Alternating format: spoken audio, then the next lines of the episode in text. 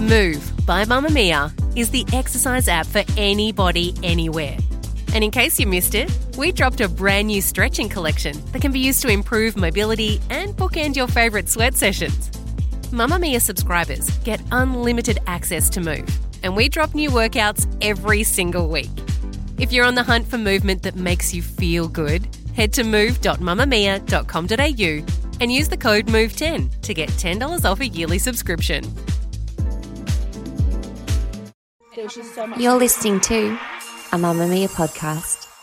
Mamma Mia acknowledges the traditional owners of the lands we record this podcast on, the Gadigal people of the Eora Nation, as well as the Wanneroo and the Kamilaroi people.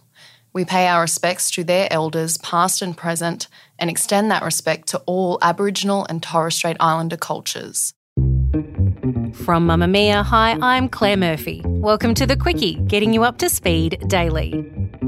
There's now only days until the 2022 federal election, and the major parties are pulling out the big guns to try and get you to vote for them. But one policy announcement from the weekend is causing a bit of a stir. A re-elected coalition government will allow first home buyers to invest a responsible portion of their own superannuation savings into their first home. Is dipping into your super a way to finally get into the housing market? Or is this move one that will not only push up house prices even further, but leave many, especially women, worse off in the future? Today, we break down the super versus home ownership debate to find out whether accessing our retirement savings is really the way to go. It's pretty common knowledge that Australia is in the midst of a housing crisis.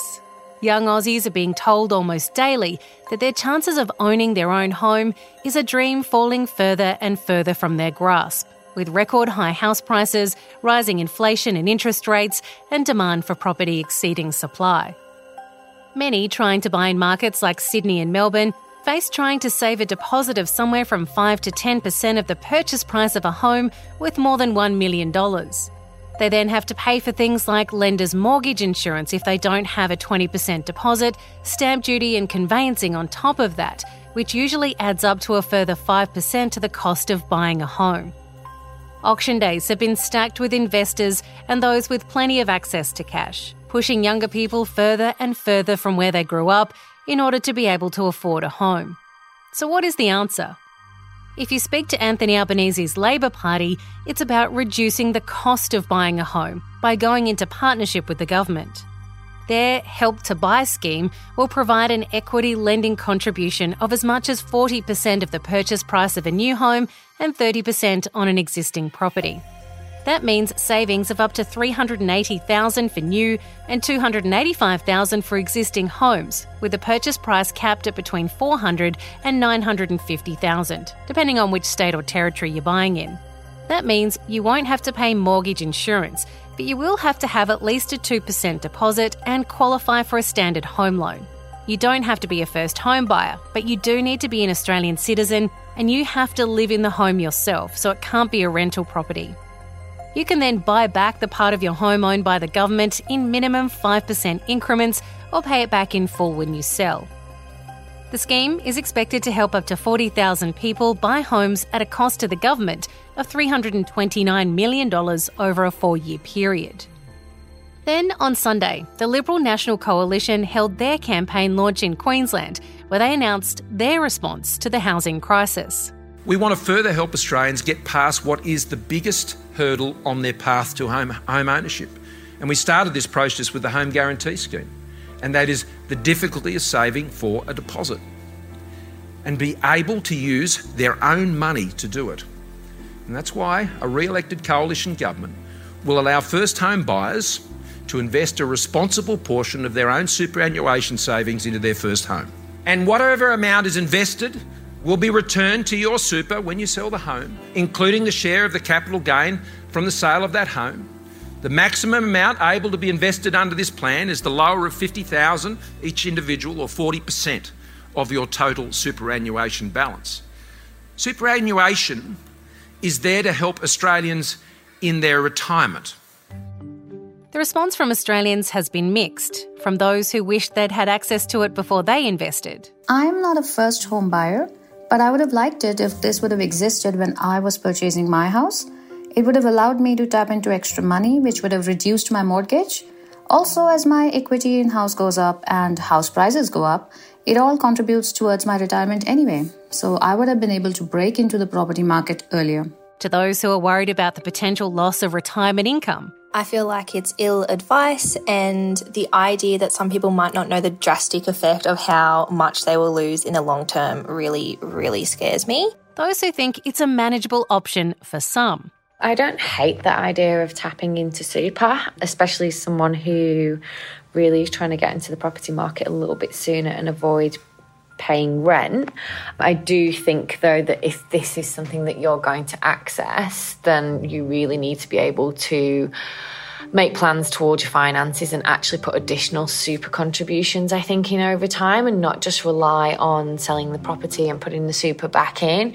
However, the reality of being able to afford a mortgage and the additional super repayments, is quite slim. So you really need to have a look at your finances there and make sure you can, afford to do both. To those who are angry at the government for seeming to put their future stability at risk. I just can't get over the fact that in 2015, when Scott Morrison was Treasurer, he said that Australians should not rely on the age pension in the future. It just makes me so mad that he wants to rob young Australians of their super savings just so they can afford a home. It seems like he wants the future older generations, aka the young people now, to suck eggs and rot in their old age. I think that housing should be affordable enough that young people don't have to compromise their futures just for a place to live now. And some who say they have people in their lives who will never own a home if not for a policy like this. I was only thinking this week that our storeman would be so fortunate if he could do exactly that in order to get into the housing market. There's just no other way he'd be able to save for a deposit with two little kids and on a relatively low income. So I honestly can't see anything wrong with this idea. I think it's brilliant. So is accessing your super to get into the housing market a good or bad idea? And what does that mean for the super funds themselves? Matt Linden is Deputy CEO of Industry Super Australia and leads their strategic engagement with the federal government. Matt progresses key policy issues from inception to legislative execution across all facets of retirement income policy, including governance, taxation, advice and investment. Matt, what impact will people pulling some of their super have on the housing market and the super funds themselves? Well, there's a couple of ways to look at this. There's the impact of those who are looking to try and buy a house. They're suddenly in a situation where they're at an auction or bidding or trying to purchase a home along with other first-home buyers who've got access to their money from their super as well. So they're bidding with all more money and bidding against each other. So most economists are very clear on this, that it will actually bid up the cost of housing for first-home buyers. So it's a bit of a false economy here in terms of making it more affordable for first-home buyers. It will actually increase prices. We've done a little bit of work on this, and the increases are quite significant. We're talking about 10 to 15% across capital cities. So if just a couple were to withdraw 40,000, which is a lot less than the maximum 100,000 under this policy, we'd see prices in Sydney potentially increasing over $100,000 and tens of thousands of dollars extra across most other major capital cities as well. So there's that increase in the cost of housing for first home buyers.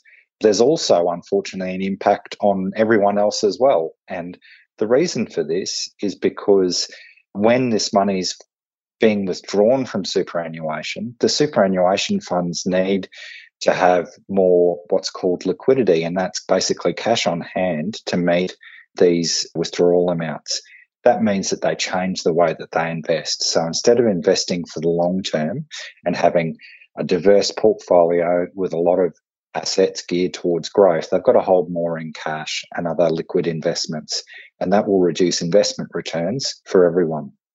Can we talk about what removing $50,000 from your superannuation means for you in the long term? Because it's not just removing $50,000, right? It's all the money you would make on that $50,000 too over time. Yeah, that's right. Look, the rule of thumb and adjusting for inflation, each dollar that you pull out of super early in your life costs you about $4 to $5 down the track. So, you know, if this money wasn't going back, and the government has said a feature of this policy is apparently that when you sell your first home, you've got to return the money into your superannuation. I'm not sure how that's going to be policed.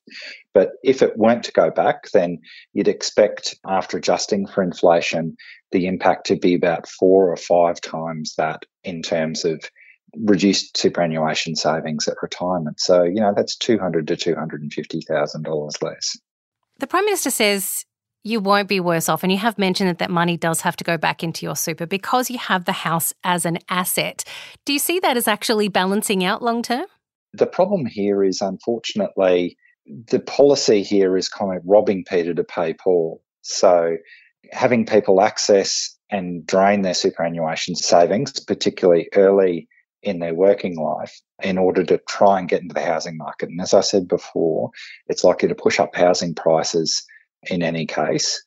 But there is this issue with, in terms of these longer term trade-offs. And we know housing's actually really important for people over the long run, but people really shouldn't have to choose between the two things: a decent retirement, having enough money in retirement, and housing. And there's a whole range of other things which government should be looking at to try and improve housing affordability. Now, there's a lot of discussion about women and superannuation at this point. So we know that women in general retire with somewhere around 40% less superannuation than men do here in Australia. If they were to take $50,000 out to buy a house, which then potentially that money can't go back because we don't know, that person, I don't know, might get a divorce and might have to split the funds of a home, etc. Is this a more looming crisis for women in Australia who might end up retiring with a lot less? Well, we already know that there are differences in the superannuation balances of men and women. And in that kind of first home by age cohort between 30 and 40, for instance, we can see significant differences in balances. Women have around a third less, so around the average balance for women in that, you know, age 35 is around $70,000, but for men is around $90,000. So this could exacerbate home ownership between males and females, given there's greater capacity for males, given their high super balances, to make use of more of their superannuation savings. So that'd be something that should be a bit of a concern in terms of how this might work. And there are, of course, all sorts of uncertainties as to what might happen down the track if relationships break down and all that sort of thing. There were certainly some reports during the early release scheme for COVID where pressure was being put on women who are in relationships to withdraw their money from superannuation. That obviously isn't a good thing at all. We'd hate to see a scheme like this exacerbate that sort of situation, which could undermine the long-term financial security of women.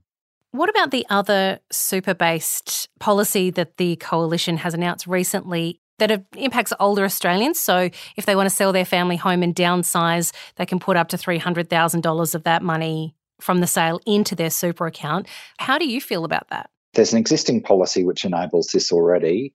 Only those aged over 60 can use it. And the announcement over the weekend was reduce the age limit to access it to age 55. I think we need to understand superannuation's a concessionally tax savings vehicle. There are concerns that superannuation's used for estate planning for those which have got, you know, a lot more superannuation than they perhaps need. This at the margins might free up some additional housing, but, you know, there is a possibility that this is just used by those who've got significant housing wealth to plough more money into superannuation when they really don't need it. Matt, do you think there is ever a solution to the housing crisis that includes accessing your super? The short answer is no. Superannuation was designed and always set up to be for retirement incomes. Certainly in the Australian context, that's the case. We know that contribution rates that we've got super going, it's currently 10%, but will be going to 12% over the next few years. That's really only sufficient to get a reasonable standard of living in retirement. Overseas, there are schemes which enable people to tap their super or their retirement savings for home purchases, but often they have much, much higher contribution rates, above 20% of earnings in any given year. So the schemes are designed differently. And in a place like New Zealand, for instance, where people can access super for housing, we've seen very significant increases in house prices in New Zealand. And also, too, we can see in their superannuation returns from their what's called their KiwiSaver scheme, they're earning around 3% per annum less than good quality funds here in Australia. So we can see there's a bit of a case study of where this occurs overseas in terms of what longer-term impact it has on the investment returns that the system's able to generate. And that's the secret of the system, being able to preserve and set that money aside over time, and for those compound returns really to ramp up that magic of compound interest to make sure that these contributions during someone's working life actually turn into a really decent amount of savings to help people through retirement and have a good standard of living. Superannuation Minister Jane Hume was on the ABC's Radio National program yesterday morning, confirming that the move would increase housing costs temporarily. We know that people will probably bring forward some of their decisions to buy a house earlier. And for that reason, it will probably push housing prices up temporarily. But the long-term effects, how much? There are so many factors that play into the housing market, PK. Minister Hume wouldn't confirm whether the Coalition had carried out modelling to measure the possible impact on house prices. The Prime Minister was on the same show just minutes later, saying the downsizing policy would balance this out over time as more houses come on the market. But he wouldn't commit to saying the scheme would push up house prices. Whether the government is returned to Canberra is the first hurdle this policy will face, and that's your decision to make on Saturday when we head to the polls. Whether you end up pulling money from your super to enter the housing market is also your choice. Just make sure you go into it with all the knowledge on what that might mean in 30, 40, 50 years' time. That's the Quickie for today. This episode was produced by myself, Claire Murphy, and our executive producer, Siobhán Moran-McFarlane, with audio production by Jacob Round. And if there's a news story you want us to look at for you in a bit more depth, there's a heap of ways you can get your story idea to us. You can email us, thequickie@mammamia.com.au, DM us on Instagram, on Facebook or on Twitter, or of course you can find us on Mamma Mia Podcasts on TikTok. This podcast was made by Mamma Mia, the only women's media company in Australia. If you love the show, the best thing you can do is become a Mamma Mia subscriber. Mamma Mia subscribers get access to every podcast, exclusive videos, and all the great articles on Mamma Mia. It only costs $5.75 a month, which is less than a large coffee, or a small coffee if you get oat milk. If you believe in women's media, if you believe in a purpose-driven media company like Mamma Mia, whose core purpose is to make the world a better place for women and girls, please see the link in our show notes.